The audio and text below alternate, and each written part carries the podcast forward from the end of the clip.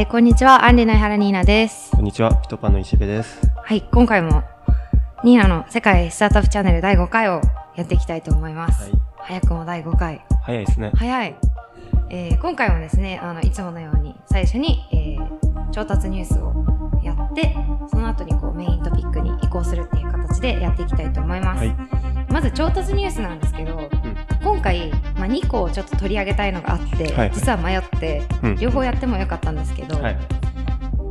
あの、やらないことにしたんですけど。えっと、今回ピックアップするのは、えっと、 Knowable Knowable。という、うんうん。えっと、 know ってあの、英語の知るっていう、はいはい。あるじゃないですか、単語に、うんうんあの、A, B, L, E ってついてる、 Knowable という、えースタートアップが、えー調達したっていう。ことなんですが、うんえーまあ何をやってる会社なのかっていうと、ポッドキャストのプラットフォームなんですね。んで、まあ今、ポッドキャストのプラットフォーム結構いろんなところで出てきている中で、なんでこのノーアブルが、こう、珍しいか、うんうん。というと、まず一つ、あの、いろいろな分野の専門家がコーススを受け持つ形でコンテンツを配信するっていうものなんですね。なので、こう雑多なおしゃべりだったりとか、うんこう、なんて言うんでしょう、お笑いみたいなうん。ものじゃなくて、例えば、まあ、カンアカデミーとかコーセラみたいな、はいはいはいあの、はい。アメリカで、こう、教育系の、あの、スタートアップがありますけど、そういうのの音声版って感じですね。うんうんはい。で、えっ、と、今年、あ、間違えた。えー今月、今月？10月1日に、えっと、 Andreessen Horowitz うんうんがサイト上で、あの、自社サイトで、あの、 Knowable に投資しましたっていうふうにアナウンスを、えー出しています。で、この Knowable のサイト上では、 Andreessen Horowitz の他にも、えっ、と、D2C とかの投資で、あの、ん ?D2C とか結構たくさんいいとこを輩出最近はしているアップフロントベンチャーズとか。ファーストラウンドさんとか SV エンジェルとかが、えー株主で入ってるっていうふうに記載されています。はい。で、まあ、えっと、料金なんですけど、100ドルで、えっと、8時間分のコースが受講できるそうで、まあ、これはどうなんでしょうね。1万ぐらいか。1万円ぐらい。はい。ただこれの何が私的にすごいかっていうと、まあ、ポッドキャスト確かに今流行っているっていう中で、うまあ特化したのはある種強いなっていうのと、うんとこれまでこういういろんな専門家の意見だったりとか、その最新の、まあある領域における最新の知見みたいなものを得る場所って結構限られてたんじゃないかと思うんですよね。うんまあ本を読むとか、うん。あとはまあ大学とかはまあ教授とかがいるので、大学教授に聞くみたいな方法は、まあ、あるにはあるけれど、実際にそれが開かれていたかって言われると、まあそこはどうなんだろうっていう思うところがあって、うん。で、それが、こう、まあ確かに100ドルはかかりますけど、うんそれが、こう開かれるというか、専門家の意見に、うん。えーアクセスできる場が開かれるっていうのはすごいいいことだなとうん。思います。はい。結構高く感じるけど。そうですね音声ですもんうね。ん。うんまあ、それこそ、これは月並みな言い方ですけど、まあ、障害学習みたいなことも、まあ、言われる機会多いじゃないですか。大学までとかじゃなくて、その人生ずっと、あの、まあ、言ってしまえば死ぬまでずっといろんなことを吸収して勉強してっていう障害学習みたいなものの文脈で、うんそのポッドキャストっていうもの、今流行っているものと融合したのかなと思ったりは、うんはい、していますや。っぱりアメリカは盛んですね。そうですね。はい。で、まあ、いろんな、まあ、どういうコースがあるかっていうと、まあ、スタートアップの始め方みたいなものから、うん。こう、なんか、ウェルネスみたいな、こう、生き方よく生きるとは、みたいなものがあったり、あとはまあ、えっ、と、気候変動について、まあ、最近ちょっとホットなトピックですけど、はいはいはいはい。があったりとか、まあ、話し方とか、こう、自信を持って話すには、みたいなコースもあったりとあーコかー、チング、コーチングではないのかコーチングとか、そうですね、こう、うん。こう自分をアップデートしていくうんみたいな。あものは結構あるみたいですね。はい。ー How to sleep better とか。そうです。えーじゃあ、つ次行っていいですか？はい。はい。というわけで、じゃあ次のトピックに移ろうと思います。今日のメイントピックなんですけど、はいえっ、と、まあ、アメリカ、今、いろんなポッドキャストが、有名なポッドキャストがたくさん出てきている中で、うんその中で、まあ、一つ有名なのが、20 Minutes with C っていう、はいはいえっ、と、ポッドキャストがありまして、えー、20分とかなんですか、これ？そうなんです。20分ぐらいうでん、えーあの、聞けるので、皆さんもぜひ聞いてほしいんですけど、んこれ、ちょっとね、早口なんですよね。あ だから、まあ、あの一回聞いてパッてわかるかって言われるともしかしたら、はい。若干早いなって思うかもしれないんですけど、そこが、えっ、と、8月26日なので、まあ、ちょっとだけ前ですけうど、んに出した、えっ、と、エピソードがありまして、それが、えっと、セコイアキャピタルのパートナーである、えっと、マイク・バーナルさんっていう人がいるんですけど、はいその人に、えーインタビューしましたよっていううん20分間ぐらいの、えーポッドキャストがあります。うんえそれを、えっと、簡単にまとめていこうかなというふうに思ってます。はい。で、簡単に、えっ、と、まずこのマイク・バーナムさんについてなんですけれども、えー彼は、えー、もともとマイクロソフトで3年間 PM をやったりうん、はい。で、その後8年間 Facebook で働いていて、結構長いですね。そうなんです、うんそうなんです。で、しかもこの人、この方が、えー働いていた時ってすごい Facebook がガンガンに伸びていたような時あ期。で、その時期を経て、えーセコイアキャピタルにジョインしてるんですね。で、このジョインした経由というか、経緯か。ジョインした経緯が結構面白くって、うんうんうんえーもともとそのマイクロソフトだったりとか Facebook で働いはいはいているんですけれども、えー彼が、ババーナールさんが、えーと、大学1年生の時からの親友が2009年に起業したらしいんですよ。はい。で、他にも、えっと、マイクロソフト時代の、あの、同僚が起業したりとか、あ、ちなみにその大学1年生の時の、あの、親友っていうのはアップルにいたらしいんですけど、えー、まあ、ね。そうなんです。周りの仲いい人たちがポツポツと起業したぞ。うん。で、そうなった時に、彼らも当然、それこそセコイアとかに、こう、ピッチとかしに行くわけですよ。はいはいはい。そこで、セコイアのパートナーである、えっと、ブライアン・シュレイナーさんっていう人と、えっと、知り合って、その起業家の人たちが。うん。で、そこで、このブライアンさんっていう人がすごいいい人だから、バーナルさんにこう紹介したと。はいはい。それで、こう、つないで、なので、セコイアのその、えっ、と、シュレイナー氏とはいくつか接点があったみたいな。うん。で、そこで紹介されて、えっ、と、まあ、リクルーティングプログラムみたいなものに参画して、えーセコイアに入るに至ったそうなんですね。うんうんで、まあ、あと、あの、特にこの入るか迷っていた時期、うん。あの、Facebook に8年間勤めた後で、あの、第一子、お子さんがちょうど生まれて、まあ、1ヶ月、2ヶ月お休みを取っていた時に、いいっすねあそうなんです、そうなんです。そこは羨ましい。いいですね。そうなんです。で、まあ、次のね、キャリアをどうしようかなっていうふうに考えていた時に、ちょうどこのセコイアからの話があってジョインしたということです。でまあ、これだけ聞いても、すごい、マイクロソフトで3年間、Facebook で8年間、すごい羨ましいなって思うのと、これはポッドキャストで言われてないんですけど、これまた別の、これはアンドリーセンが、えっ、と、自社でやっているポッドキャストで、あの、タレン、えっ、と、タレントテックトレンドとカルチャーっていうタイトルの、えーポッドキャストがあるんですけど、はいはいそこで、あの、こう人のつながりみたいな話をしている回があって、うんうんこうタレントあの、才能みたいな、個人が持ってる才能っていうのは個別の存在として捉えるんじゃなくて、ネットワークとして認識す、認識するのがすごい大事っていうふうに、あの、アンドリーセン・ホロウィッツは言ってるんですね。はいはいその他の VC と差別化できた要因として、うん。あの、タレントをネットワークとして認識していたよってういうん。ことを言っている回があるんですけど、んそれをすごい思い出して。そのやっぱり、すごい、あのーなんか安く、チープに聞こえますけど、すごい人はすごい人と繋がっているから、うんその才能を認識して、この人はどういう人が周りにいるかなみたいなのを考えて、うんこう、素敵な人だったりとか、うん才能がある人と繋がっていくっていうのはすごい大事なことなんだろうなというふうに思ったりはしました。うんうんうんうんはい。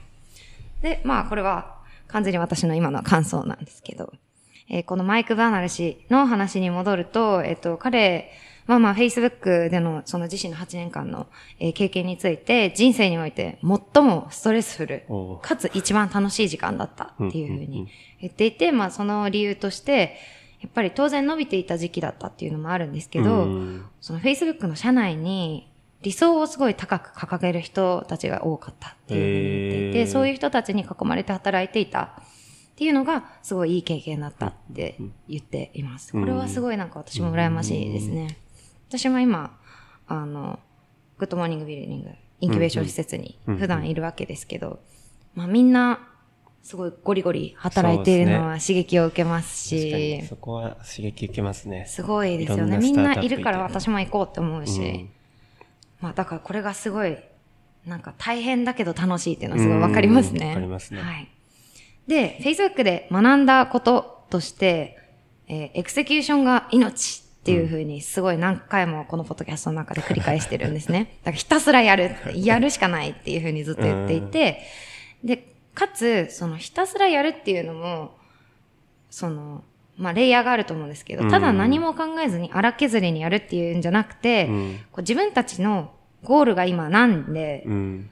で、どうやってその進捗を測っていくのかっていうのを明確にすること。うん。で、その目標に対して何が今できることの中で何が最も大きなインパクトをもたらすのかっていうのを考えるのがすごい大事だっていうふうに言ってるんですね。で、えっと、特に Facebook にいらっしゃった時はグロースチームにいたらしいですけど、その時には、こう、集何に集中するかとか、うん。うん。明確にこう、やることっていうのが徹底されていて、例えば、あの、今、新しい、例えば機能を実装するだったりとか、まあ、何か意思決定をするときに、まあ、施策 A と施策 B あります。うん。ってなった時に、ゴールに対して、そのどっちを打つのがより大きなインパクトをもたらすのかっていうのを、それを基準に常に考えてたっていうふうに言ってるんですねうん。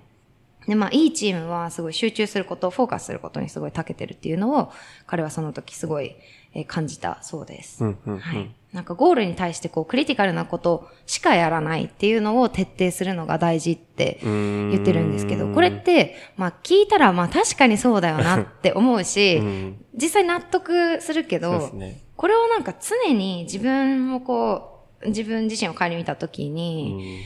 これが全部できてるかって言われると多分難しくて、私すぐに多分、私はクリティカルなことしかやってませんとは言えないし、うん何が最も大きなインパクトをもたらすかっていう基準のもと意思決定できてるかって考えたら、うん。そうじゃないかもしれないなって思うところがあって、難しいですね。難しいですね。というか、はい考え抜きすぎてもめちゃくちゃ時間かかっちゃそうなんですよ。ね。スピードも大事だし。やってみないとわかんないし、うん。そうなんですよね。だからまあ、これは、でもやっぱり難しいけれど、けれど、やっぱり念頭に置いておきたいなとは思いますね。うん。はい。で、えー次に、まあ彼はそうやってマイクロソフト、フェイスブックを経て、今、ベンチャーキャピタリストとして働いているわけなんですけれども、そう、起業家とこう会った時に、こう、どういうふうに、その、あの、エクセキューションしっかりできる人なのかを、こう、まあ、ストレステストっていうと言い方悪いですけど、どうやって見抜くのか。こう限られた時間の中で、まあ当然その、一人の起業家にめちゃくちゃ時間を割くっていうことは最初のミーティングでは無理なので、うんで、どうするのかっていうのは、まあその起業家が会って話したときに、まあやってる事業の事業ドメインだったりとか、まあ打とうとしている戦略っていうのを、まあどれだけ深く理解しているか。うんとか、まあ、それを最低限の言葉だけでいかに明瞭に説明できているかっていうのを見てるらしいんですね。うんだから、えっ、と、何にフォーカスするのかっていうのが分かっていれば、当然最低限の言葉だけで明瞭に説明できるわけだし、うん。それが分かっていればパフォーマンスが上がるよねっていうふうに、うんはい、おっしゃっています。うん。うん。